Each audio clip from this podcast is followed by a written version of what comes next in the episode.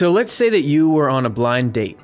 Afterwards, your friends ask, How'd it go? And you said, Oh, yeah, pretty good. I mean, I met this person and they were really nice, but they kind of had a sword coming out of their mouth and their eyes were on fire. It's hard to see those as endearing characteristics, but yet God, the one who is supposed to love us, know us, and care for us more intimately than anyone can possibly imagine, is depicted as having this very same stuff going on in the first chapter of the book of Revelation. There's a reason. Just like there are reasons for the clothing and the surroundings, and to get at them, we'll need to take a look at the relationship between the cerebrum and the cerebellum, investigate the phenomenon of falling over forwards, and why you'd want to have brass feet. From this mass of strange details, we're going to see if a picture emerges. One of an even more wise and loving God than we'd thought of before, an uplifting vision for the future of humanity, and ways to live that vision every day. Stay tuned.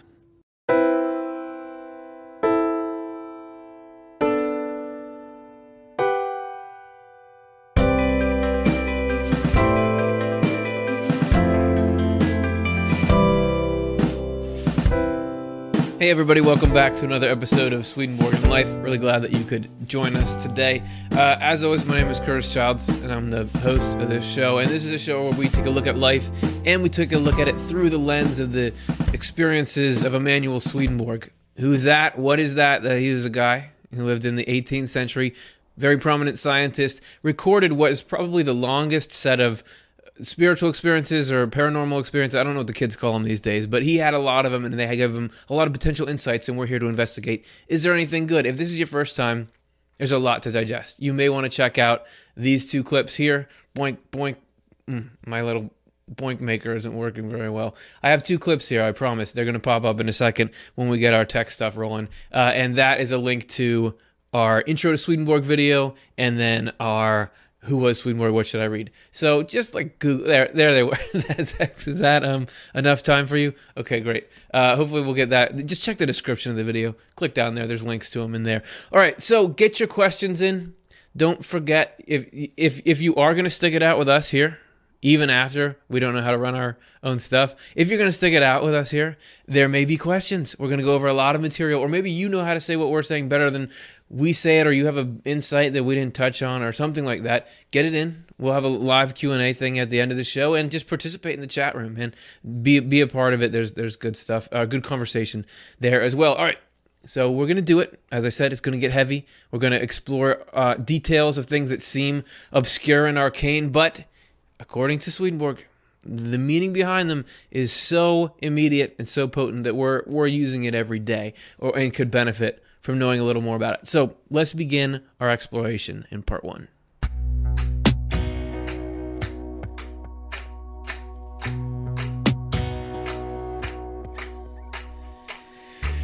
Yeah, so we're talking about the book of Revelation from the Bible. You've probably heard of it. Um, and I want to say right away, people are probably having different reactions to that. Some people are like, "Oh yeah, the Bible, Revelation, Jesus Christ."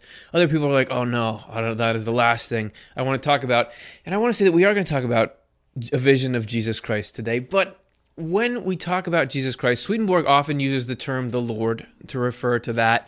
And when he's talking about both, he's talking about what we would call the divine human, which is which encompasses Jesus, but is a, has a, a, couple extra dimensions to it um, that we cover in our show, uh, how to understand the Trinity. So I'm just kicking you to all these different shows. My point in saying all this is that this is a universal concept. Swedenborg says that that anybody can be interacting with, regardless of their faith program or set of beliefs.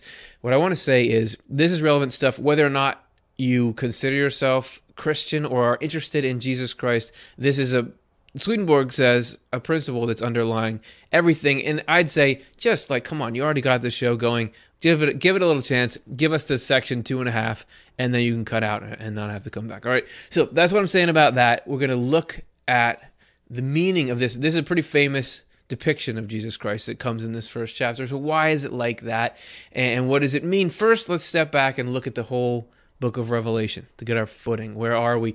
Let's look at the trajectory of it, and why not map it out onto like a like a Scrabble.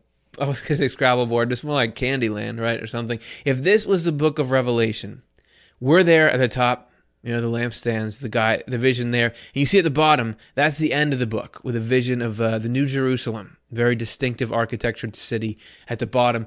And in the middle there's all kinds of stuff. If you read it there's just there's beasts and there's battles and there's plagues and um, all kinds of drama in there. And so just worth looking at and noting this basic structure vision at the beginning vision at the end, stuff in the middle. And we're going to be looking specifically at that first vision, which is this vision, because we're going to go in depth to explain it and give it its context. Um, so let's take a look at what that vision was. Um, there, there's this guy who Swedenborg says is Jesus. I mean, not Swedenborg, but John, and we'll get to John in a second. And he's got all these features. He's got these accessories. There are swords and stars and lampstands. There's clothing. There's specific descriptions of specific parts. Why? Why is that God? Like, wh- why is that an image of God? And I'm going to say, first and foremost, that um, that that is not God. Nobody's claiming that that's like, oh, here's exactly what God looks like. God has this wardrobe and has these features. This is a um, an image of something. This is a representation of qualities of God. We did a show once called "What God Looks Like," where we went over the different ways that people have reported visual depictions. So this is not saying this is how God looks, but this is a way that God looks and why does God look this particular way? But before we even get into that vision, we've got to look at who's behind the camera there, who is actually having that vision, because every detail matters when we're looking at the inner meaning, the correspondential meaning of these stories. So the person having the vision is just as important because it gives us the context for the whole thing. And you may have heard that this was uh, a vision seen by John, John on the Isle of Patmos. We got a photograph of him right here um, well, I mean, so it's a it's a rendition, but he introduces himself as John, your brother and companion. Every detail means something, and the meaning is relevant to every person. We're going to get to specifics right now. So, John Swedenborg says that John is a symbolic character, that he is representing something psychological in people. He says John specifically are people who possess the goodness of charity and the resulting truths of faith. And it also represents knowing the Lord, which is the most important aspect of doctrine. But notice he doesn't just say, Hey, I'm John. He says, I'm your brother there. And every word has meaning. So, brother talks about the goodness from love, which is the only thing that forms family ties in the afterlife. Oh, so now we're talking about life after death, but you can't get into Swedenborg without weaving that stuff in. He's saying that on a spiritual level, the level of thoughts and feelings and of the survival of consciousness after death, the things that tie us together aren't physical genetics, it's um, similarity and dissimilarity of purpose. You know, it's what do you care about? Uh, what what uh, what do you pursue? That creates these family kind of ties. So, in summary, you could paraphrase and say that John is the goodness in each one of us that connects with God, connects with each other, which is really the same thing. So, John is this good, receptive place that longs for positive, pro social human interaction, right? That's John, and that's who's having this. So, in all of us, that's the part of us that can see this vision or is being told about this vision. That's the part that uh, is supposed to be paying attention. All right. So that's how the game is going to work. Let's begin our story now that we know who John is and see if we can tease out some of these other parts. So this is from Revelation 1 uh, 9 through 11. I, John, who am also your brother and your companion in the tribulation and kingdom and patient awaiting of Jesus Christ, was on the island called Patmos for the word of God and for the testimony of Jesus Christ. I became in the Spirit on the Lord's day, and I heard behind me a loud voice, as of a trumpet, saying, I am the Alpha and the Omega, the first and the last. What you see, write in a book and send it to the churches which are in Asia Ephesus and Smyrna, Pergamum and Thyatira, Sardis, Philadelphia, and Laodicea. So, how is that relevant to each of us? I don't necessarily want to write. Do you have to write letters to those churches, and where do you find? I guess you could Google them; it'd be pretty easy now. But what does that mean? Uh, Swedenborg, as we as we saw before, he's got this internal sense for it. However, you can't just like write the internal sense of that passage as Swedenborg describes it because he takes volumes and volumes to get through little chapters of it. There's so much complexity. He talks about it having multiple layers of meaning at the same time. However, he does and, and he goes into such thing each thing so much that you can't just pull his quick definition. However, we can from that amalgamate and create a, a, paraphrase of approximately what this means on one level. All right, and this is what we want to show you because this is the level we're going to be chasing, and this is how that same phrase reads translated into the the language that correspondences gives us, and this is the relevant uh, relevant explanation of it to everybody. So that beginning part about writing letters and announcing who you are, this is what that means on an individual level. I, the part of you that wants to know the Lord and to love others, while suffering from the attacks of evils and falsities, waiting for the Lord to come and dispel them, was feeling isolated from worship, wanting enlightenment, wanting to receive divine truth from the Word with my heart and mind, and wanting to know the one divine God as a human. I was in a spiritual state of mind wanting to learn when I felt powerful heavenly truth flowing into my feelings, bypassing my intellect, telling me that the Lord is the one and only reality underlying everything. I was told in my heart, remember this and pass it on to others. So this is an experience that can occur in anybody's life, and it doesn't mean it'll be the same in everybody's life, but there is some kind of, uh, you know, fulcrum experience here that can happen on this road to, to spiritual growth. Um, and uh, this is like a an interpretation. I already made a joke about the, the, sending letters to the churches in Asia. It wasn't very funny, but I am going to say we're not going to get into the specific meanings of those churches. It's it has to do with all people. Seven means all, so all people who will receive the message. Uh, we'll do that actually in another episode, but for now we're going to keep keep following this train. And I want to pause here because we've introduced the concepts of how Swedenborg is interpreting this. You, you know the general thrust of it, and I want to say that interpreting the book of revelation is like a an, a whole industry right? A lot of people are saying this is what it means uh, that it, it, has to do with world war ii or something like that or, or the rise of somebody. And th- this is this is something people do all the time. You've probably heard it. But swedenborg's explanation does stand out a bit because he, he's uh, probably unique in or at least in a very selective group of people who say the book of revelation is not just allegory and it's not a, a, prophecy of physical things. It is talking about real events, but they're spiritual events rather than physical events. They're ha- going to happen on a spiritual level or have happened or do happen rather than happen physically. It's not just a tale of morality, it's not a predictor of wars and things like that, but it's this spiritual thing. However, the plot thickens because not only that, but there is um there's something very uh, interesting about Swedenborg's work on this book itself, and we talked to our good friend Jim Lawrence, who studied this extensively, and he made this interesting point.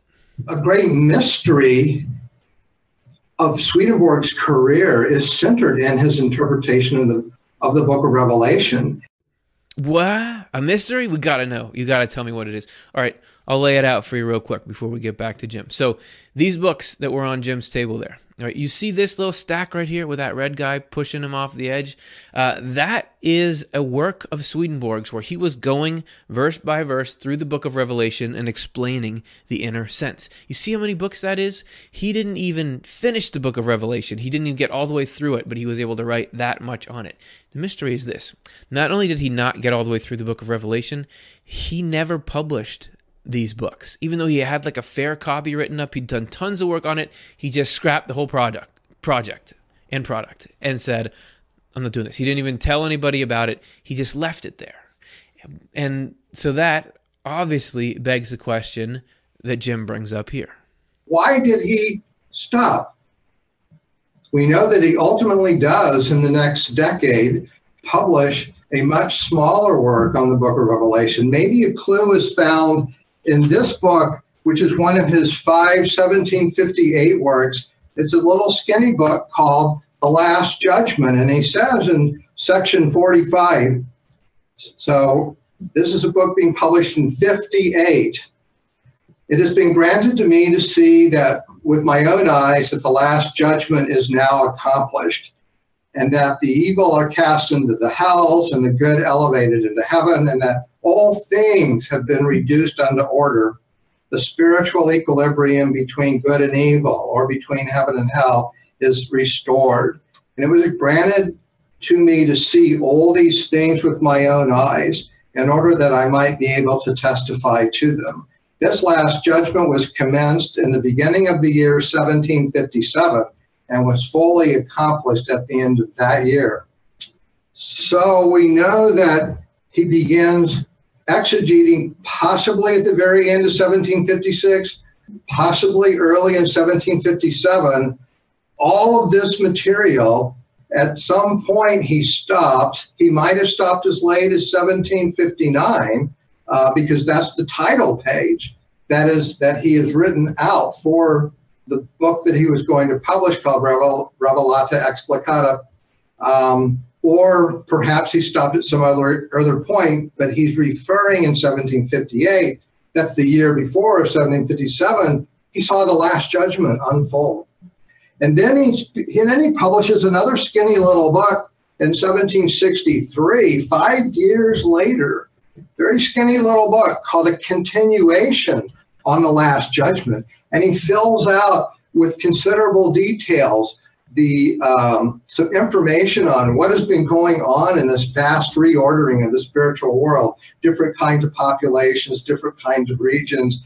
Uh, it's almost written uh, like a travel, could be seen as a travel log, uh, travel book, if one wanted to go there. So we know that he ultimately did in 1766 publish his interpretation of the full book of Revelation. It's called uh, uh, Apocalypsis Revelata. Yeah, so he did put something out, and I'm sorry to interrupt, but I just want to say that that set of books, which is usually referred to as Apocalypse Revealed, is coming out a new translation by the Swedenborg Foundation under the title Revelation Unveiled, just in case you wanted to be more confused. Yeah, we don't even have cover art for it yet because it's it's decently down the line, but it doesn't mean we can't still get excited about it. Speaking of excited, let's take a look at some more Swedenborg trivia. Sorry, I, I love this kind of stuff. So he does have this part that he published, and Jim's going to talk a little more about that. But then we get a little clue if we jump all the way to 1768 in the work, major work that he publishes after this book, where he tells at the end of one of his spiritual experience stories, he says, Then I heard a voice from heaven. It said, Enter into your chamber and shut the door and give your attention to the work on the apocalypse that you have started and pursue it until you finish it within two years. So if he's writing that after the fact, we can assume that the year after he wrote this book, with a much more complete explanation of what had gone down in the last judgment, uh, he returned in 64 to publish this in 66, these two volumes. So to recap, we, we have these books all these different books that kind of follow in a chain, as he was describing. The big set that he didn't publish, often called Apocalypse Explained in the English translation, was scrapped. And, but this little stack here, often called Apocalypse Revealed, new translation, Revelation Unveiled. Sorry, confusing things. Um, that he did publish, and they so both of these two big sets here were on the Book of Revelation, but they're quite different but they're also similar. I want to just just because we're going to be dipping into both of these as we explain in these sections, I want to give you a few notes on the similarities and differences between these two accounts of what the meaning is internally. Similarities and differences. Okay, so let's pull up a split screen. Why not? They both emphasize the oneness of the divine. And again, look at our show, How to Understand the Trinity. That was an important point. They both emphasize the need to walk the talk, or you can't just say pious sounding stuff um, or or spiritually sounding stuff and still be a mean person. You gotta like it's gotta you gotta live by what you claim to live by, and it's gotta improve the lives of the people around you and improve your own life, or, or else there's not really value in it. And then also he mm, in both of them says that the spiritual formation that occurs here continues into the next life. And the afterlife is we're not reset or something like that. We're just we're working on our personality here, and you continue to do so on the other side. A couple of differences. The biggest, one of the biggest ones is probably that in before he in his unpublished work, he was talking about the Last Judgment as this theoretical thing, but in the one that he did publish, the little one, are you with me still? He is talking about it as something that already happened, as an accomplished fact. And in that book, he instead of talking about the the universal church as he did in the unpublished one, he's more talking about this new church, this specific thing that has come into being and is continuing to come into being. And obviously, the one he published was tiny next to the one that he didn't publish, relatively about uh, you know uh, whatever a quarter of the size of it, um, and that's because he threw out a lot of tangents. He got more focused. His ideas got more distilled. So, but there's good stuff in both. So we're going to use both. Those are just a couple of similarities and differences. But there is a one similarity and, and one theme that runs throughout all of all of Swedenborg's work, really, and and in particular these ones on Revelation. And Jim said it well, so I'll let him say it. So Swedenborg has a distinctive approach uh, that he takes to the Book of Revelation it's not about Russia uh, or about China. It's not about last week's news. It is about your life and my life uh, moving into the future life. It's a spiritual event that occurs in those in those as fantastic uh, symbolic chapters, and it's well worth our close attention. Groundwork has been laid. We're ready to go. Let's look now at what mysteries did Swedenborg find out about this vision, why it's important, and what it can do? Let's look in part two.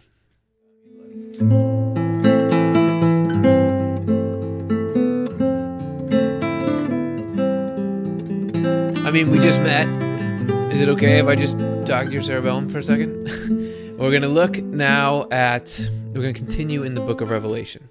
And if you remember, way back at the beginning, of this first section, we were, we met John. We know we met what he symbolizes, and he says that he heard a voice. Remember, a voice talked to him, and that's important to know because it ties right into what comes next and the meaning of it. So let's look at the next verse in Revelation. Then I turned to see the voice that spoke with me, and having turned, I saw seven golden lampstands. Every detail means something and we're going to focus on the most minute detail here. Why did he turn to see the voice? And why did he see a voice? But let's focus on the turning. Why did he turn? Like, why didn't why wasn't he facing the right direction in the first place? Wouldn't if that voice is from God, wouldn't God have known? Oh, he's facing this way. I'll go around so you don't have to be embarrassed by not facing the right direction. How how does that matter? And it matters a lot it, it, matters a lot, and it has to do with the anatomy of the brain. If you believe Swedenborg, Swedenborg was before his spiritual experiences intensely focused on discovering how the human body worked. He was a leading scientist in the field of anatomy, and that carried over into these experiences that he was having.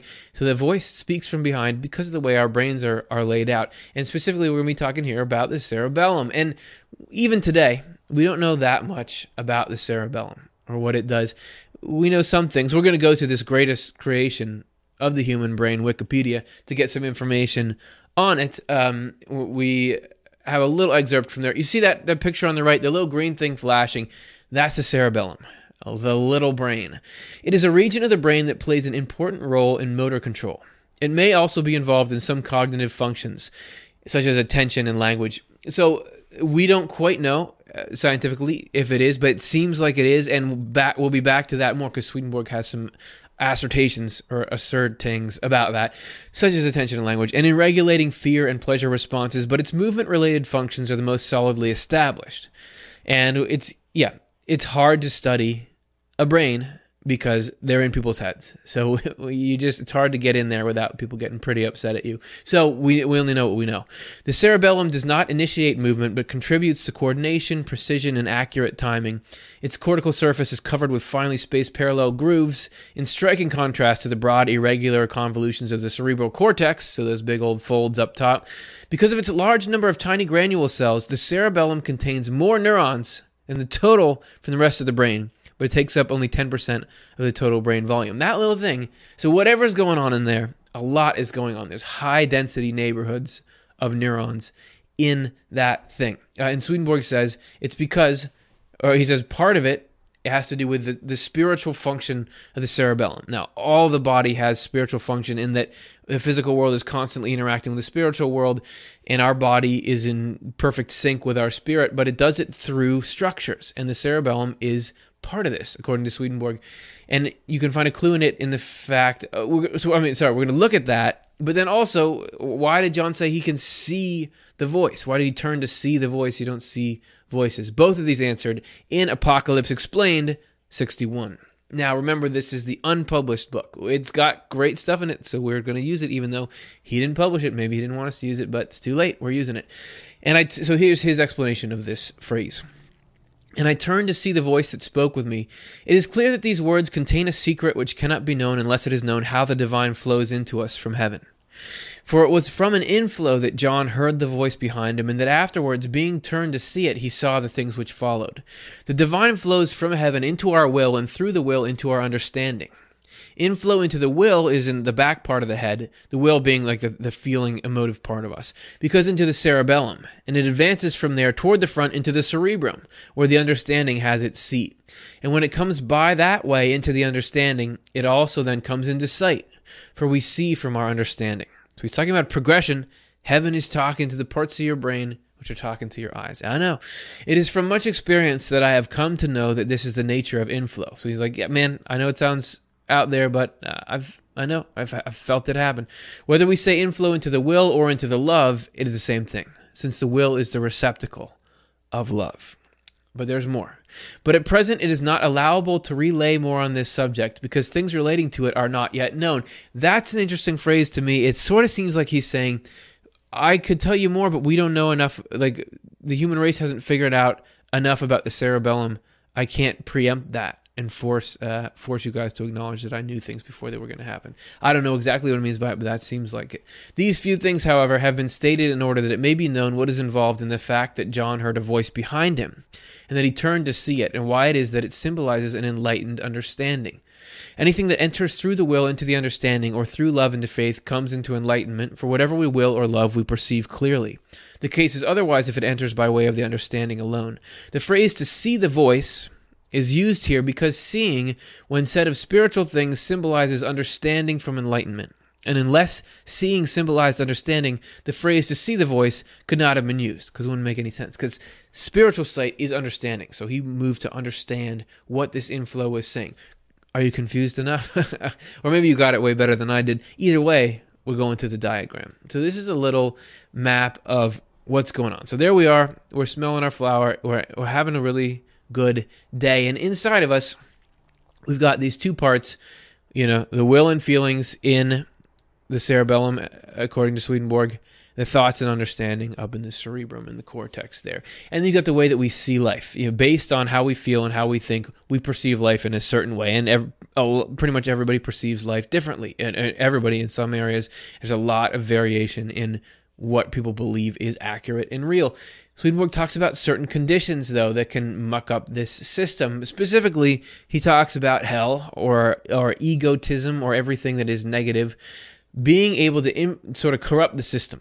In that he says it it starts with f- feelings, the will and feelings. So this is desire for control or for domination or to harm the neighbor. If that takes hold, it then corrupts the thoughts and understanding. We call this motivated reasoning sometimes in psychology, uh, that you believe things you want to believe. So if you've got a desire to to to be better than other people, you're going to think of reasons why. You know, if you want to carry out some nefarious plot, you're going to justify it. Those two in tandem set this cloud over the way we see life. It puts our blinders on, makes us really walk away with a false picture of who other people are, what life is like, right? So that's a problem, but Swedenborg says we got a heaven for that. Uh, he specifically talks about two heavens.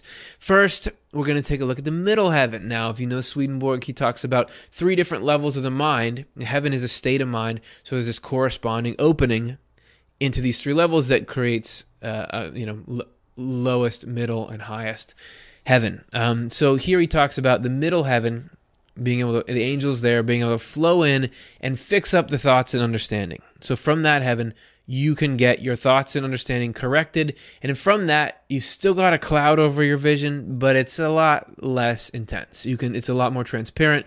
You can see that you'll have a closer to true picture of life. It's not totally true. We still got this problem in the will and the feelings, but at least you can clear up the mind so that even if you like I, that's sort of where we are when we say, oh, I want to do thing X that, that I know is harmful to myself or others, but I know I shouldn't, so I'm going to kind of fight against it. You know, we, we go through this sort of stuff. However, if that's not good enough for you, Swedenborg says if we can open up through the process of spiritual growth to the highest heaven, a whole different kind of light that comes in. This is enough to knock hell out of the will and the feeling. So instead of being basically selfish, we're basically selfless and altruistic. That affects the will and the feelings creating you see that little arrow there perception which is a different kind of way of seeing the world. It's more observing what's actually there rather than manufacturing a narrative about it. He would call that enlightenment now in the thoughts. And that the cloud is gone. We actually have we actually illuminate life as we go through it. So we we see things as they really are. That's the advantage. So hey it's worth checking out the availability the highest heaven if, if you're looking for some kind of uh, you know cerebral associates right he talks about these two heavens and why would the middle heaven affect you in that way? Why would the highest heaven affect you in that way? In Secrets of Heaven 9670, uh, we're going to quote from that subsection 2 the nature of angels in the deepest heaven and he, he says the highest and deepest are the same thing he says spiritually so you can talk about the deepest and the highest and we actually from language we pretty much know that if you say oh that was really deep that means really good. And if you say something uh, is really high, that can mean literally lofty, right? That can mean good. So we sort of know, oh, those are kind of the same thing, and, and he agrees. The nature of angels in the deepest heaven, as compared to the natures of angels in the middle heaven, is visible from correspondence. So here he goes. Angels are talking with your brain. The angels of the deepest heaven correspond to that activity of our body that is governed by the heart and cerebellum. The angels of the middle heaven correspond to that activity of our body that is governed by the lungs and cerebrum. Activity governed by the heart and cerebellum is called involuntary and spontaneous, because that is how it appears, but activity governed by the lungs and cerebrum is called voluntary.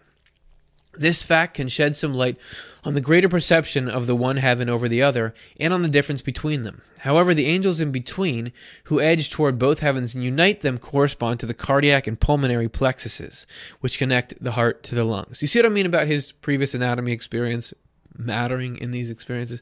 They also correspond to the medulla oblongata, you guys right happy gilmore okay where fibers from the cerebellum meet up with the fibers from the cerebrum so there's these connecting angels that this is heaven is not separate, but it's not just a mush. It's the way that that works on a large scale, the same way we work here. We have very defined structures, but they help each other and they're connected in a very specific way.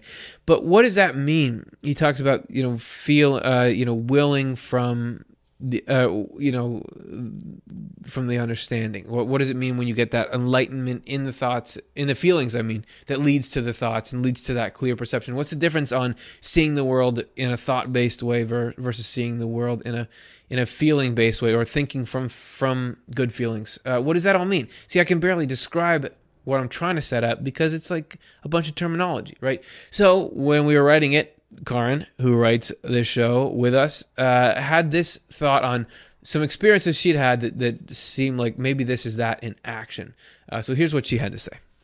I'm really fascinated by this image of greater clarity coming from behind us, represented in this story about John on Patmos and represented by our cerebellums being at the back of our heads, dealing with aspects of ourselves that we can't consciously control because we we can manufacture opinions. We can use our cerebrums to construct a view of how things are, built out of thoughts, but that is never going to give us a totally accurate view of what's going on.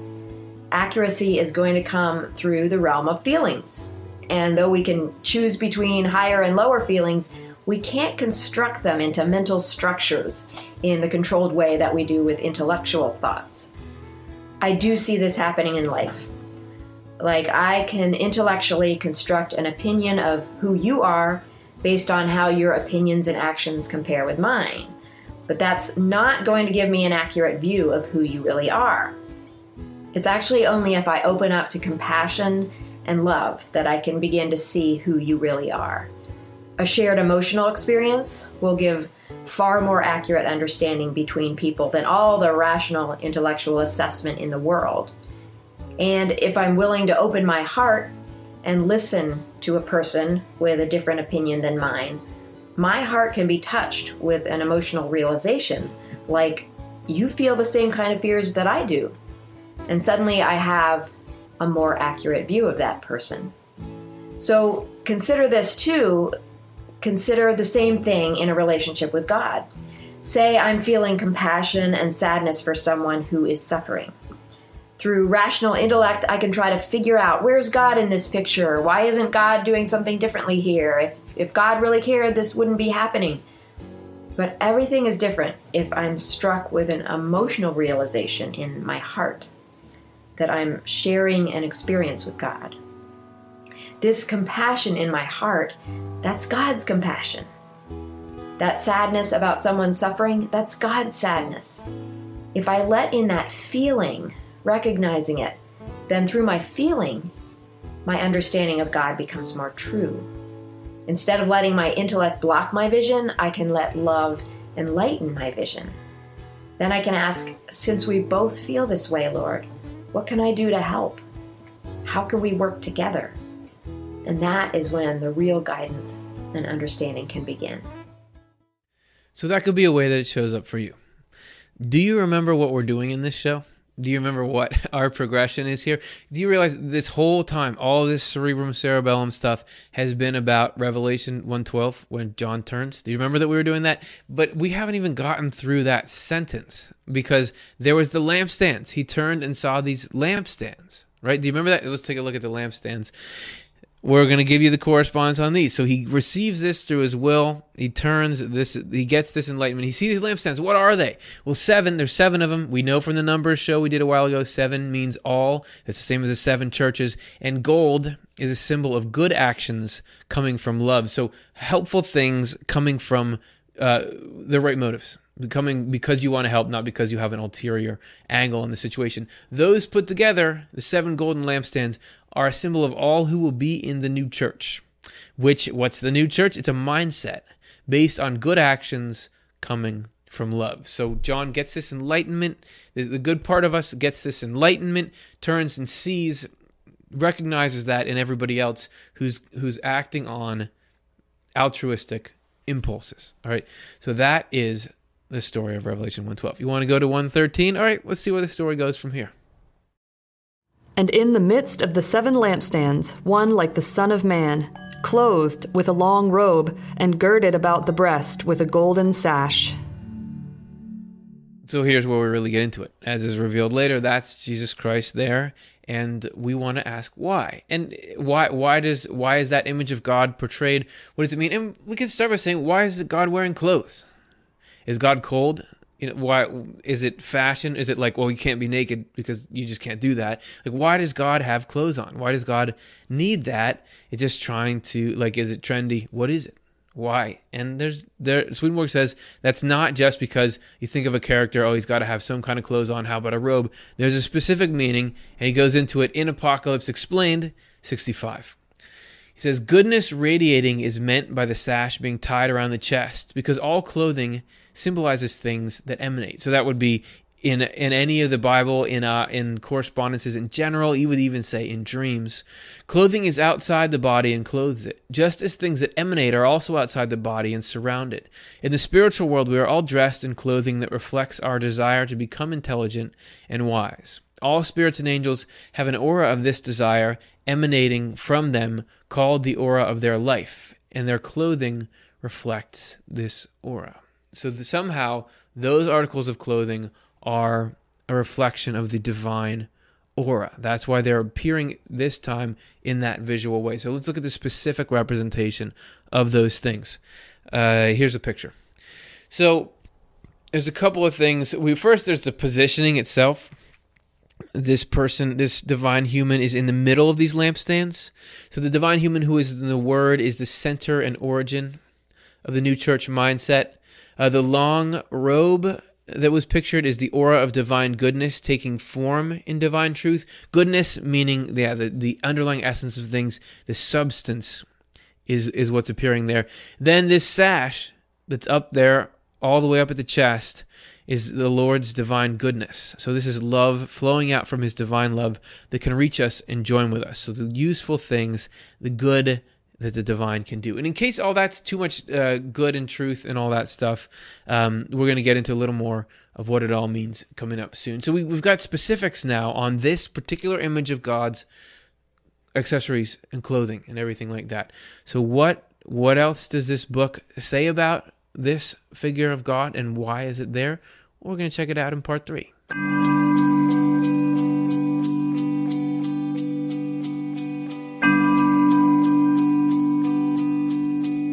Yeah, red eyes. You did see that, right? And of course, we're going to take a look at that. It all has meaning. The whole thing is a representation. It's not just like, oh, I'm God. I, I got better get looking a certain way for the photo. This is a presentation of qualities. There's an underlying essence. Qualities are being presented in this particular way to John at this particular time. Let's take a look at the individual features. First, we're going to look at the head, the hair, and the eyes, and this is in Revelation 1:14. His head and hair were white like wool, as white as snow, and his eyes like a flame of fire. The eyes, especially. What what is that? Why and why is that cool to have fiery flame eyes? How is that like friendly and loving and good? Let's take a look. This is what Swedenborg says of the internal sense of all these things. First, down in the bottom left, head in general. The correspondence is everything connected with the person's life, the person's love and wisdom. In the Lord's case, divine love and wisdom itself. So any of us, uh, on, on any level, a head symbolizes the life, and we know that's like a summary of a person is in their face, right? You have uh, all, all, the uh, the different body the, the, emotions we feel show up there. You, you, can tell what's going on with somebody by the face, um, and so God is just this image of the divine love and wisdom. The eyes, what's up with those red eyes? With a fl- we don't know if they're red. It just says a flame, but we're guessing. Um, Swedenborg says, Eyes are the all seeing wisdom of providence, powered by divine love. The, the divine love, love corresponds to fire, meaning the things that fire can do for us, love can do for the spirit.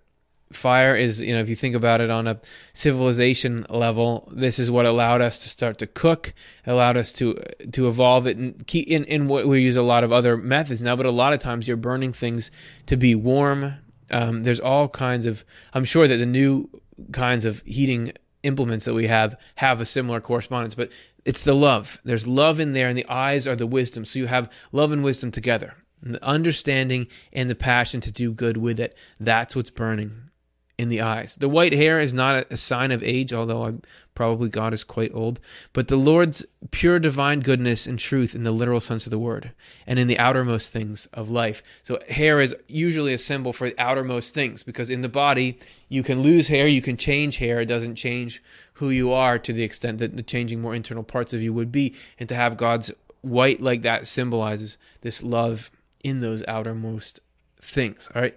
So that's the head, but that's, those aren't the only details that were revealed. It also there's talk of the feet and there's talk of the voice. This is Revelation 1:15.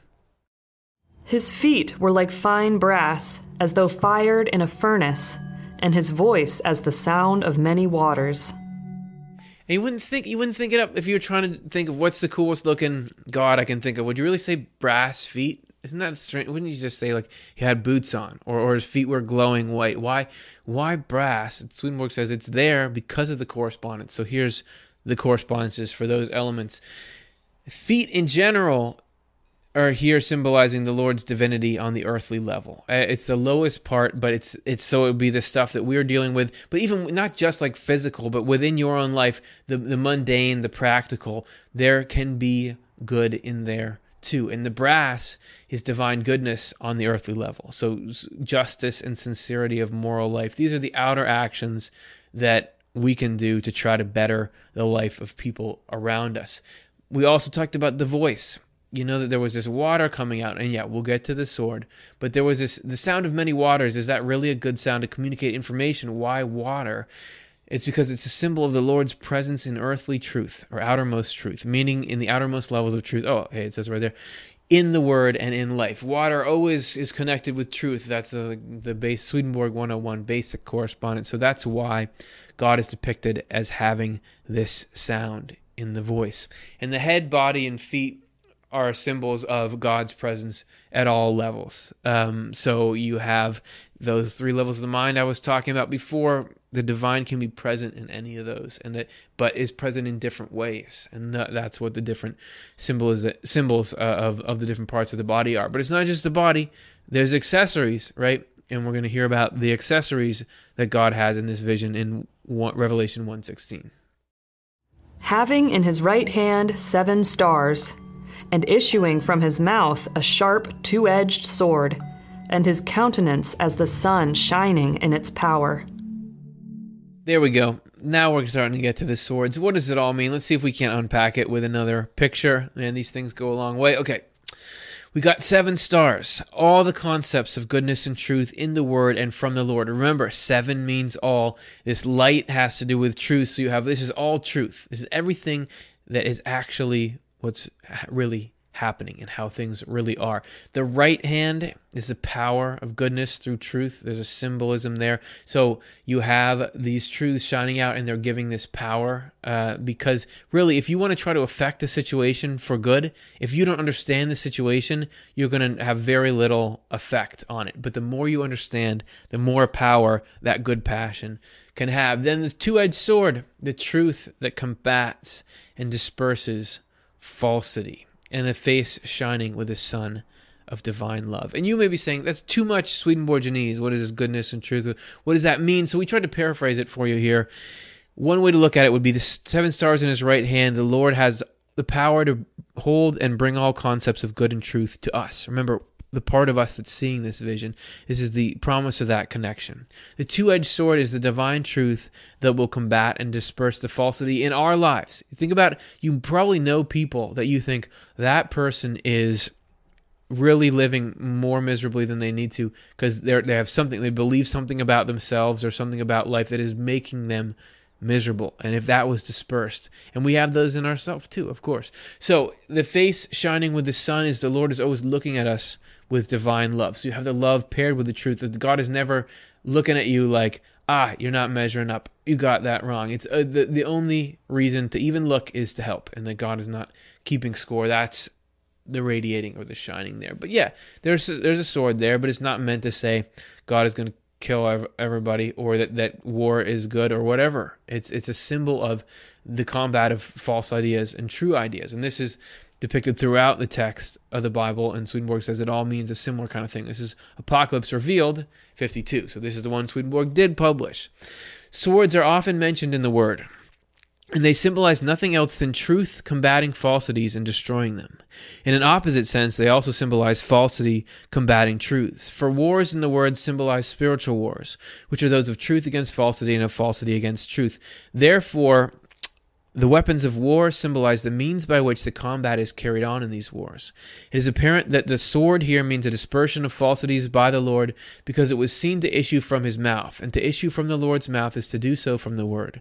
For the Lord spoke it with his mouth. Furthermore, because the word is understood by means of doctrine drawn from it, this too is symbolically meant. It is called a sharp two edged sword because it pierces the heart and the soul. So that and that's all this in in the Bible. There's all kinds of violence and war, which is disturbing. Why is it there? How is this good? Is this all symbolic of the struggles, the clashes we have in our minds of between the truth and what's not true, what's going to help, what's not going to help. Everybody knows that war. Everybody's fought it in their own specific way, but everybody knows that. All right, so we're going to look at more, but let's take a little break. It's intermission, right? We've been going for a while. Uh, we have a fan video, which we love hearing from you guys because we know, like, it's been awesome how many of you are watching this.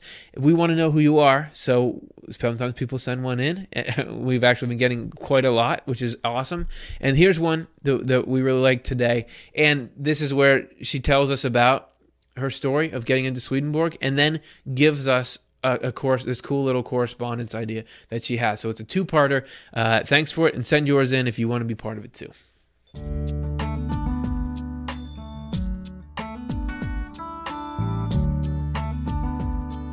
The thing I love about Swedenborg and the Off the Left Eye YouTube channel is that I get so much more understanding being able to relate from both sources.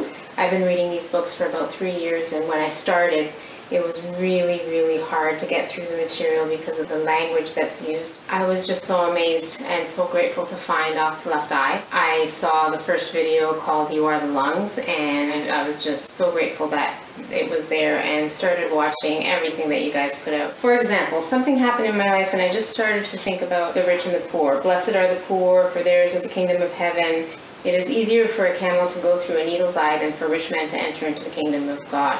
You know, when you try to make sense of these things on your own, it's almost impossible. It's impossible for me. But having Swedenborg to refer to, I go through it and I'm, I can read it over and over and over again. And now I can refer back to some of the stuff that I saw on your YouTube channel and it all starts to make sense. So since you guys were asking for videos, I decided to take something that was going on in my own life. It had to do with the rich and the poor in heaven. So I came up with a correspondence that worked for me to help me figure out what was going on. Making the video helped me figure it out even more. Thank you, Off the Left Eye, for everything you're doing there, your whole team. Thank you to the Swedenborg Foundation. I watch you every week. I watch you multiple times a week. And just thank you so much for being there. Like apple trees. It doesn't matter if they grow in the wild or if they are cultivated. A healthy apple tree, like a healthy human being, is endowed with the inherent ability to produce fruit or good works that provide so much nourishment to the world. In the wild, the tree may struggle through drought or heat or cold or other factors, but it is still able to produce fruit.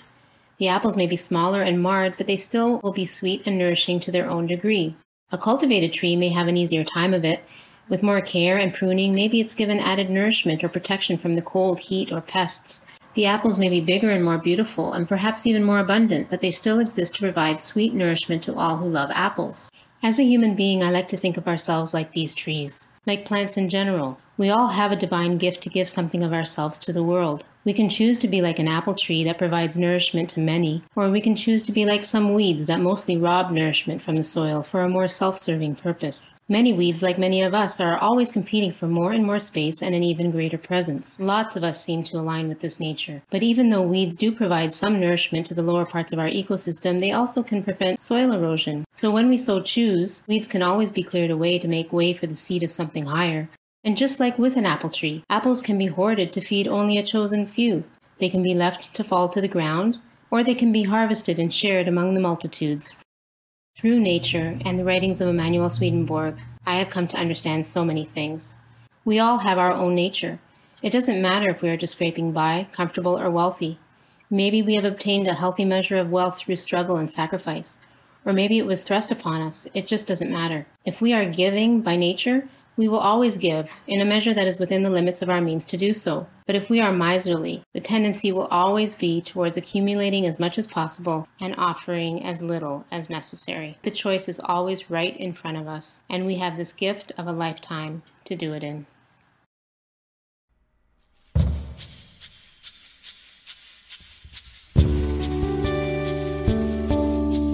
Yeah, we said we would talk about falling over forward. I'm sure that's why you stuck with us this long, and we're going to really talk about it now. Uh, spoiler alert John on the Isle of Patmos falls over forward. Okay, now I'll give you the text that that comes from. This is Revelation 117.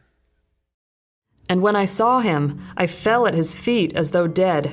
But he laid his right hand on me, saying to me, Do not be afraid. I am the first and the last. So why did he do that? Like John just can't hack it, or is he not that tough? Mean, what? No, uh, everybody does that. everybody would. We actually can't endure the direct presence of the divine. It's just a metaphysical fact, according to Swedenborg. Apocalypse revealed fifty four. He says he's explaining this verse, and when I saw him, I fell at his feet as though dead. This symbolically means that he experienced a failure of his own life owing to such a presence of the Lord. Person's own life cannot endure the presence of the Lord such as the Lord is in himself. Indeed, such as he is in his inmost constituents of his word. For his divine love is altogether like the sun, which no one can endure as it is in itself, because it would consume him. I mean, we really like the sun. We love uh, getting warmed by it. We like hanging out in it. Uh, pretty much every bit of life on the planet is traced directly back to the sun. We benefit from immensely. We would not want to be right in front of the sun. We actually don't even want to be millions of miles away from the sun because it's too intense. God knows that. You know, on a spiritual level, the, God has that same power.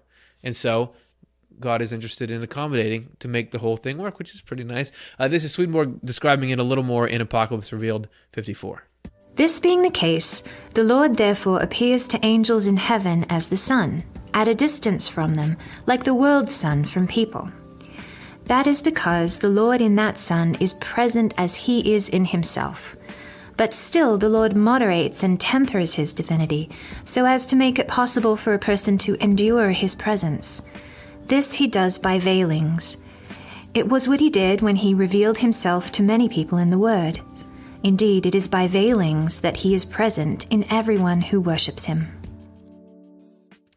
And when John John talks about when he saw the Lord that this happened to him, and this is because he was seeing in this feeling centered cerebellum way. That Swedenborg actually says there you can be in a certain mindset, and it doesn't really matter that much to you to be exposed to the divine. This is Apocalypse Explained 76. He says, And when I saw him symbolizes the presence of the divine majesty. This presence was granted to John when he saw his face as the sun in its power, which is what enlightened John and filled him with awe in the presence of the divine. I need to make it clear that we have two ways of seeing one that arises from a faith based on what goes on in our intellect, the other that arises from love. When we see only with a faith based merely on what we think, the Lord's divine majesty inspires no awe in us. So you can just be like, nah, it doesn't sound like very, that cool. That doesn't sound that cool. But when we see with love, we feel awe at the same divine majesty. This is because in the second case, we are turned toward the Lord on a spiritual level, and it is love that turns us in that direction. Faith based on thought has no love in it, and so it fails to turn us turn us. The truth of this is well known in the spiritual world. And getting into that, you got to live live what you believe or else it doesn't really have potency. No detail in this story doesn't have meaning. Even the falling itself is not just a reaction, there is symbolism to it as well. This is AE 77. Every kind of feeling or emotion has a corresponding gesture in the body. This is getting, you know, you put your hands on your hips, universally it means something. He's saying there's a spiritual origin for that. The body naturally comes into these gestures when we have the feeling inside us. Humbleness in the presence of another person causes us to bow depending on how much esteem we have for that person. Humbleness in the presence of the divine, however, causes a complete bowing down, especially when we think that the divine is the all in all of power and wisdom, while we are comparatively nothing, or that everything good and true comes from the divine, while nothing but evil comes from ourselves. Uh, and if you want, we have a show called "The Infinite in You," which further explains that dynamic. It ain't as bad as it seems. When we acknowledge this truth in our heart, then we come out of ourselves, so to speak, and fall on our face to the ground. When we are outside ourselves like that, we are separated from our own self involved nature, which in itself is completely evil. And when this self centeredness is taken away, the divine fills us and stands us on our feet. Uh, but this is an important point. It is it's not that the divine wants this kind of humiliation for his sake, but so that evil can then be removed. And to the extent that the evil in us is set aside, to that extent the divine flows in because evil is the only thing standing in the way. To put that in visual form, let's say that we were hanging out and suddenly we came upon the divine human. We actually have footage of this, so let's take a look at it. Uh, at first, we're just we're totally knocked down by it, but God is not interested in uh, saying, "Hey, I told you so." You, you, you compared to me, you're nothing. Um, this is a way to get past egocentric life, that it takes sometimes a humbling experience. You see this happening in people. People will have a life event. A lot of people who have near death experiences, well, there's a humbling component to it that gets you to think beyond yourself. And, and totally divorced from anything religious, religious, religious, or spiritual, uh, people just have these experiences of, wow, I, I, I failed at something. It's just getting older. You start to realize, okay, life is a little different. This is the way that you just let in a little bit of uh, hey, maybe maybe there's more to life, and that that is what the divine can work with. And you know, God is not interested in God is interested in then helping, helping as much as possible. And the whole thing was for our benefit in the first place. I mean, you just people have said that they've had ex- direct experiences with the divine human. Howard Storm, he was a guest on our show, wrote a best-selling book about his near-death experience. He said he met Jesus Christ and that he was cool. He was like funny, had a good sense of humor. Howard Storm like could tell him everything that was wrong, all his like stuff that you'd be most embarrassed to talk. And Jesus was like, "Nah, that's fine. I don't care. Uh, not, I don't care." But like, it was just like this real atmosphere of friendliness, and that, that is what the divine human is. And that touch that you saw given there. The touch means something too. Um, that actually is an infusion of life that the divine gives us. This is Apocalypse Revealed 55. The Lord laid his right hand on him because the communication is effected through the touch of the hands. That is because the life of the mind and soul of the body projects itself into the arms and through them into the hands. It is on this account that the Lord touched with his hand the people he brought back to life and healed.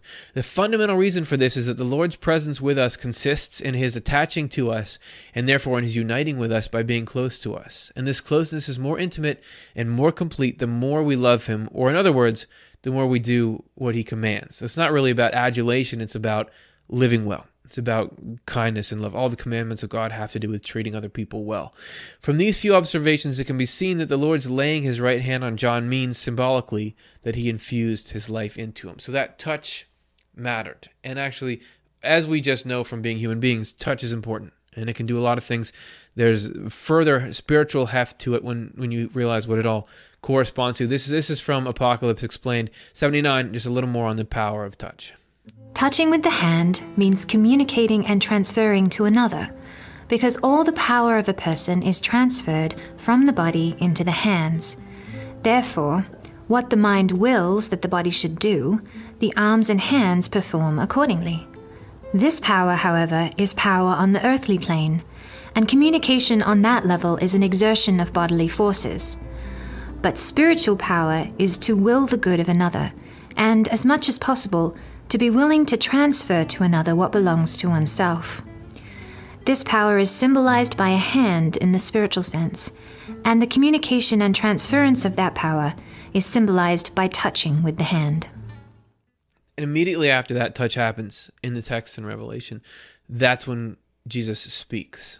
Uh, that's when that that word comes out. So we're gonna look here at what is said next, and we're going to give you the text and then give you our paraphrase of Swedenborg's inner meaning to that. So here's Revelation 17 to 18. Do not be afraid. I am the first and the last. I am he who lives and was dead, and behold, I am alive forevermore. Amen. And I have the keys of Hades and of death. Don't be afraid. I will fill you with my life. I am the infinite and eternal God, and I govern all things.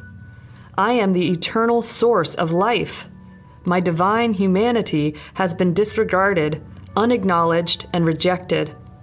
And yet, if you are willing to receive me into your life, into your faith and your love and your actions, I am eternal life in you. This is the truth, and I alone can free you from hell and keep you safe. Yeah, I mean, I have the keys of Hades and of death. Doesn't that almost sound like a threat? But yet we translated it symbolically as this very, very comforting thing. So how does that all work? Well, Apocalypse Revealed 62 has a clue. It's about keys in general. Keys symbolize the power to open and close. Here, the power to open hell, so that it, so that a person can be brought out, and to close it, not to keep you in, but to keep him from going back in once he has been brought out. For people are born into evils of every kind, thus into a state of hell, for evil constitutes hell. You could say that um, tendencies toward egotistical behavior, towards behavior that makes you and others miserable. They are brought out of it by the Lord, who has the power to open it. To have the keys of hell and death does not mean have the power to cast into hell, but the power to save. And this because it immediately follows the declaration, Behold, I am alive forevermore, which symbolically means that the Lord alone is eternal life. Moreover, the Lord never casts anyone into hell, but is the person himself who casts himself. The Lord's power extends not only over heaven, but also over hell. For hell is kept in its order and connection by forces directed against and opposed to heaven. Consequently, he who rules the one must necessarily rule the other. Otherwise, no one could be saved. To be saved is to be brought out of hell. So God the, the the hell state of mind you can see our show the good thing about hell to learn more. Swedenborg's definition of hell is very different than the mainstream christian or whatever you want to call it definition of hell but he uses the same terminology for it. But god doesn't throw anyone. God never locks anyone in hell. You only are in that state of mind. If that's what you love and that's your your happiest place then you can be there. But god just has keys to bring people out. So let's talk about keys. Look at that a nice key? What do they symbolize? Well power to open and close. And this specifically, the power of the divine to free us from states of mind that are making us miserable. And if you think about what makes a key a key, oops, is this little part here.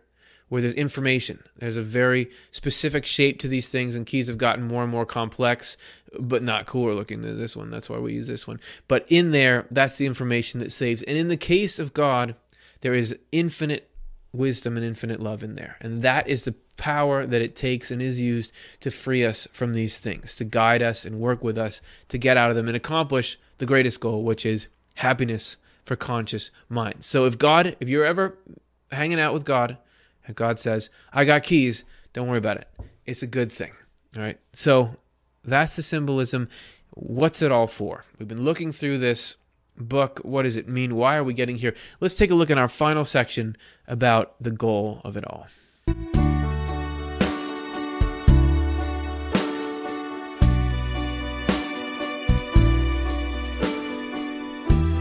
Let's take a look at a couple more verses here that get us at the point of it all and that this is a vision of something that is needs to be accomplished. So this is sort of like setting a a goal for ourselves. This is Revelation 119.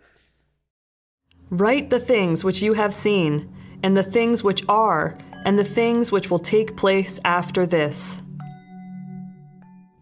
Just generally, writing is talking about saving for posterity, uh, remembering it, keeping it close. Let's go right into Revelation 120 after that. The mystery of the seven stars which you saw in my right hand, and the seven golden lampstands. The seven stars are the angels of the seven churches, and the seven lampstands which you saw are the seven churches. So we're talking about the mystery of the stars. That sounds like a cool thing to talk about.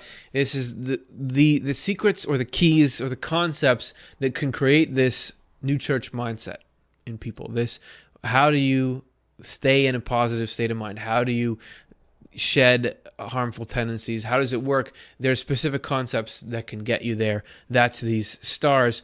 Uh, then we have these lampstands that pop up, and this has to do with the heaven that is being created, but also the the mindset which we'd more call the church for people living in this world, and how they can practice that same kind of thing. So that's the symbolism of these lampstands here. We're going to look a little bit more at stars and why the stars are pictured here and what they mean. And this is from Apocalypse Revealed 65. The seven stars are the angels of the seven churches. This symbolizes a new church in the heavens, which is the new heaven.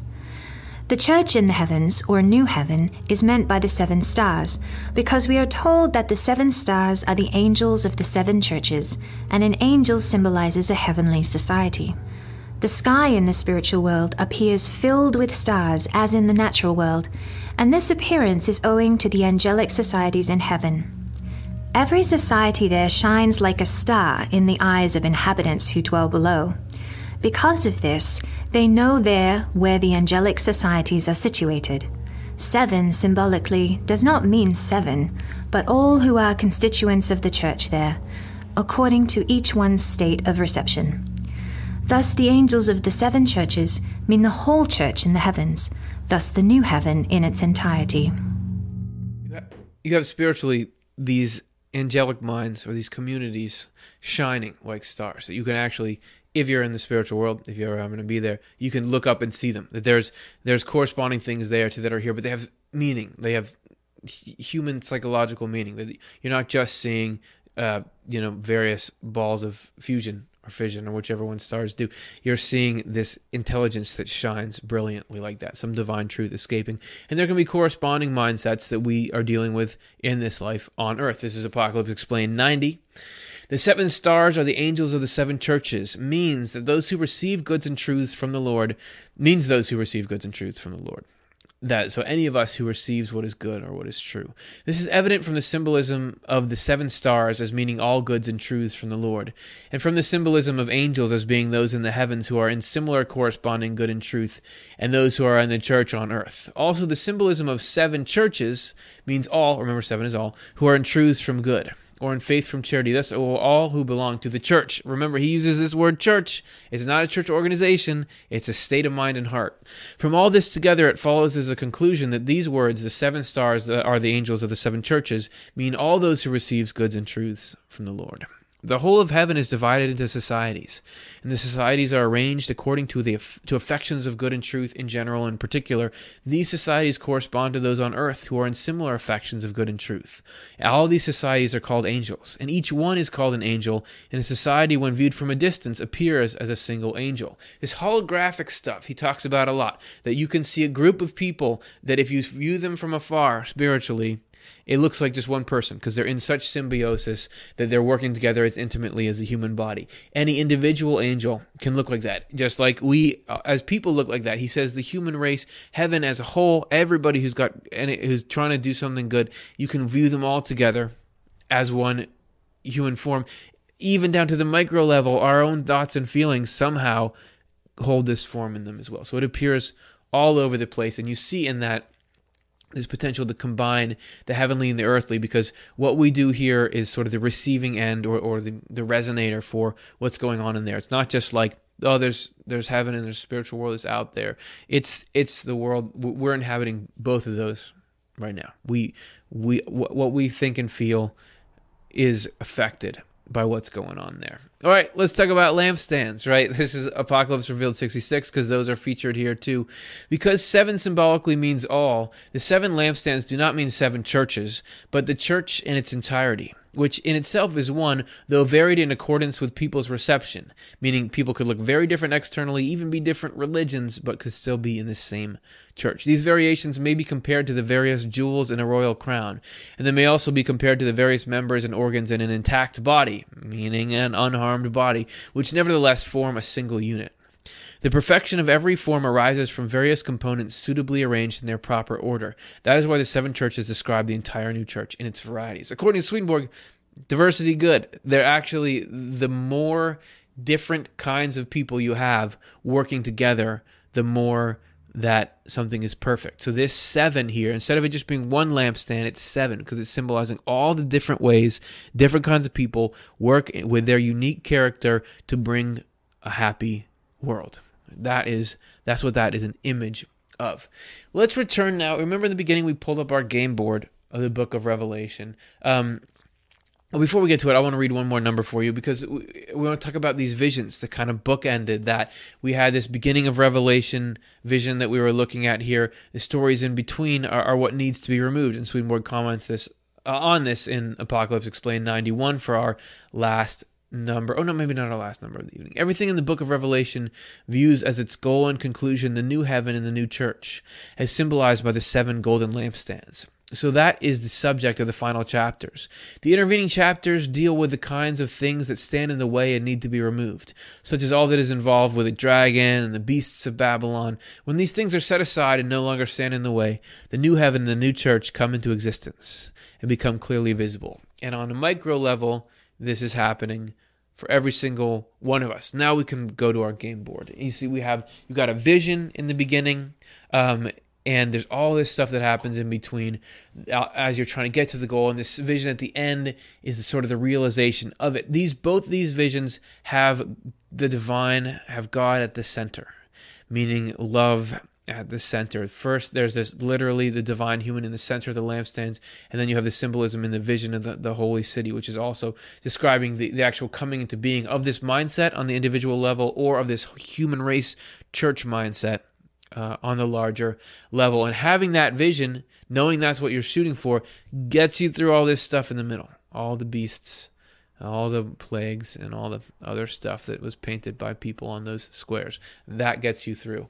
Um, so that's important. It's important to, to think about it.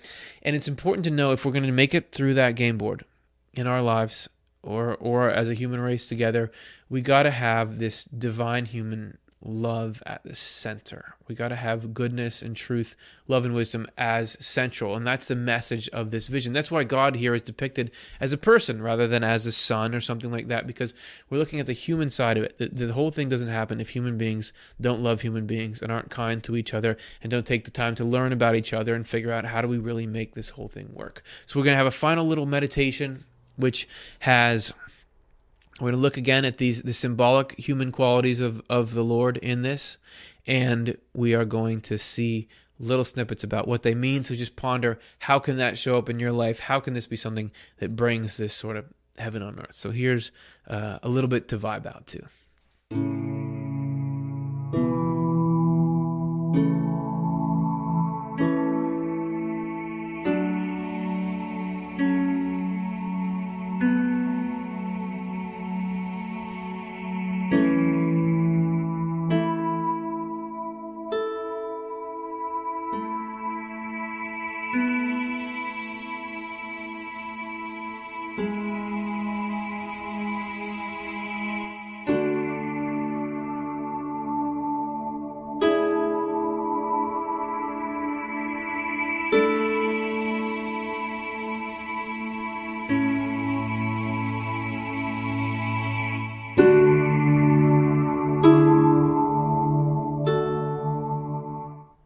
That's the show. Live each day with integrity and kindness. Hope you liked it. We've got to make this this mindset happen. The quickest way to spread that heaven on earth is to like and subscribe this video. Ah, terrible segue. But if you do that, that will get this particular video out and make YouTube think that our channel is worthwhile. We'd appreciate if you'd be willing to do that. And if you want to make this kind of like obscure biblical exegesis programming available, then would you please like consider making a donation? We're a nonprofit. That's how we run. Here's a little bit about our philosophy.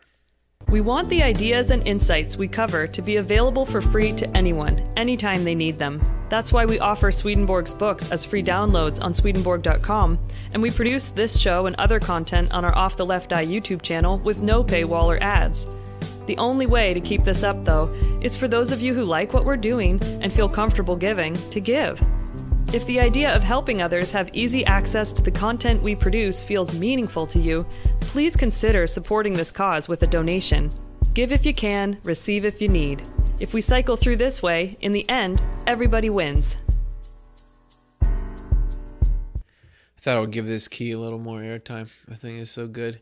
We only have it for today. So I said we'd do questions. Let's do questions for real. What do you guys got? Let's take a look at our first one. Is there a question that Curtis has that Swedenborg doesn't address? Ah, a question about Curtis. Um, yeah, man. Well, I mean, I've said it before and I'll say it again. Uh, regarding biology and the afterlife, how uh, are there? What's the analog to ecosystems? You know, you, here you have animals and the way that they are, and everything follows in sequence and in step. But there he talks about these representational forms and, and flitting in and out. How does it, how do you, what's analogous to all that stuff? That's something that, that I that I think about. I come up with little things all the time when I'm reading through, and I'm like, oh, he's talking about something that I want to hear, but then oh, he didn't quite go into the point that I wanted to. Uh, so that does come up. Um, wow, I'm trying to think of like better answers than those. Um, I would say that you know I would love to hear more about why do we have to deal with little th- with little negative things? Like when I if if this is all true if there really is this system of providence and everything has meaning you know we're t- going through this show saying every little word in this in this sacred text has meaning. When I knock something over or or when I'm trying to open the door and because like I have like stuff in my hand and like I go with my keys but I don't like I, I have a real key here. I better use it as a prop. I can't I miss on this one and I drop the keys and I have to go down. Why did that drop? Why didn't it just work? And he he says every detail means something. He talks about dice rolling, that this is all somehow nothing is permitted unless it leads to greater good. I'd love to hear a lot more about the specifics of that because with the, I can, it's almost funny that it's easier to imagine big things, like really hard things that happen in life. You can look back, people see benefit from that. But what about little things? Why does why does the physical world do what I want it to do? He does talk a little bit about a few reasons, but I'd love to have him write a whole book about that. So there you go. Uh, ho- hope I didn't disappoint, but I'm sure I did. Just kidding. All right, next one. Monica, I've been watching many episodes, but I'm not clear on if we come into this life from the spirit world and then return to it. Do we only live a life once? I was considering saying, wondering if did the Swedenborg ever address when the spirit is made. He doesn't. He does not talk about reincarnation. Meaning, he he says that you live. there are successive stages pardon me, that's quite rude. Uh, but like you ha- you're you're in the womb, you're developing in the womb, and then you leave and you come and you live out here, and you don't go back. You don't go back in stages. You're just not biologically that that would be very hard. He's saying that we're sort of this is sort of like a womb, this life, and then you go on and you're living in the next life. And he says you stay, you keep developing there, but you don't come back here. So I don't know for sure. He, he, he also doesn't talk about. There's a lot of um. There are a lot of um concepts out there that I hear people talking about saying, you know, before this life happened, we chose our life and and you you were a fully developed conscious mind before this. And I he he seems to be indicating that no, we're we're forming for real as this happens. Like I before I learned how to talk here, it's not my spirit didn't already know that. There's a progression there. Um, but he doesn't talk about sort of what's pre-birth like is that does things just start right then? So in general, he doesn't. There's plenty of people that very explicitly say, "You come back here, you do this again." He doesn't say that. He says it's it's a it's all one forward arrow. You keep learning and growing. There's elements of the things that people talk about with reincarnation, but you don't come back and do this world again. Once is plenty. All right, so that that's what he says. Next one. Terry, since many centuries have passed since the writing of Revelation, and the symbolic interpretation we're seeing now is further more enlightenment interpretation to be expected in future centuries. It's a good question. I was talking about, um, you know, fire being a symbol for what it is, and are there like uh, solar panels have got to have a good correspondence. If if everything is a correspondence, that's that's got to be even better correspondence, right? Because this is energy that's not polluting, um, and so um, so how how do we you know, move forward. I'm sure Swedenborg describes a dynamic world that is changing. As we saw in this episode, he was writing a series of books, and then this huge, ju- what's called the Last Judgment, which is another phrase that Swedenborg explains in a, in a different way, uh, that happened, and then the whole world is different. So things have probably happened since then. Uh, so all kinds of change happens. So I would imagine there's going to be more enlightenment. If Swedenborg talks about this new church mindset, it being no longer once everybody's getting there, once the world gets on, gets things together, and everybody's getting happier and better, people just start individually getting insider. It won't be. It's not going to be like you got to believe some 18th century guy in a wig that this thing happened. Like people will just it'll be as obvious as anything and what i don't know how those discoveries come whether it's through science or whether it's through people just having spiritual experiences all the time i don't know but he does say that yeah things it's not like okay there was the Bible, and then there's Swedenborg, and then it's over. And he, Swedenborg describes this whole history of changing revelation. And initially, there was no such thing as sacred text. People just got these insights from observing nature and that that was that was the communication. So yeah, the whole thing, just like you see how much the world is changing. You know, it's not like the spiritual side of things is, is static and fake. It it would be leading that change. So those are a couple. All right, well let's do one more question. These have been great ones. I, I can't stop. Okay, here's Rachel. If church means state of mind and heart, why is it not just translated as that instead of the word church, which holds such negative connotations? Well, man, first of all, he was writing hundreds of years ago Oh, you're asking why? So, as far as uh, what he was writing, the word I think it's ecclesia. That's the word.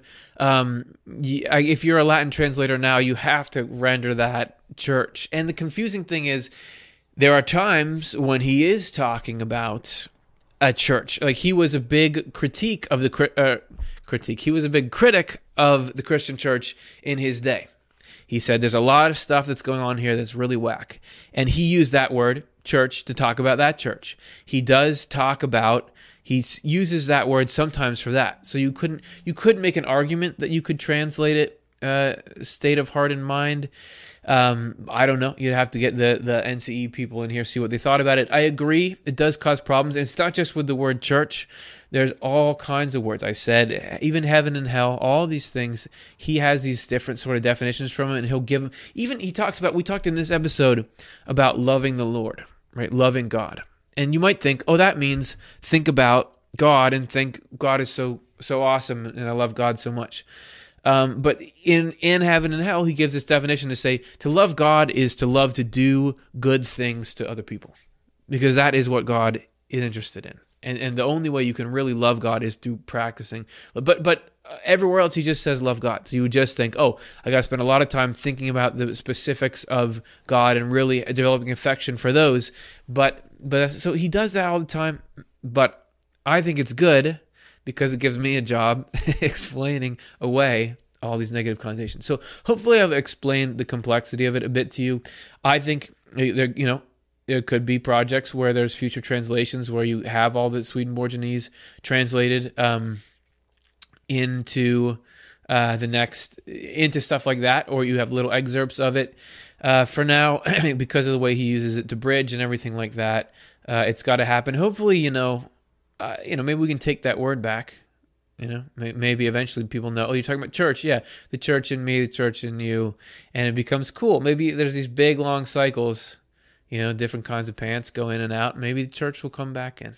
I don't know. So anyway, great questions. As usual, I don't have all the answers or I don't have any of the answers. Appreciate it. And speaking of not having any of the answers, next week we're doing a question show, meaning we are going to have our 10 questions format. We'll get different people in there answering questions because we, right now, there's more questions that I'm leaving on the table in this episode because we get so many that we, we can't quite get to them all. We're going to try to get to, to at least 10 of them next week. So tune in for that. We'll be just dedicating the whole time to making sure your questions are answered. We'll uh, we'll have that recorded and, and played to you then. Uh, so thanks everybody for joining us. Uh, it was a complex topic. Thanks for sticking it out, and we will see you next week.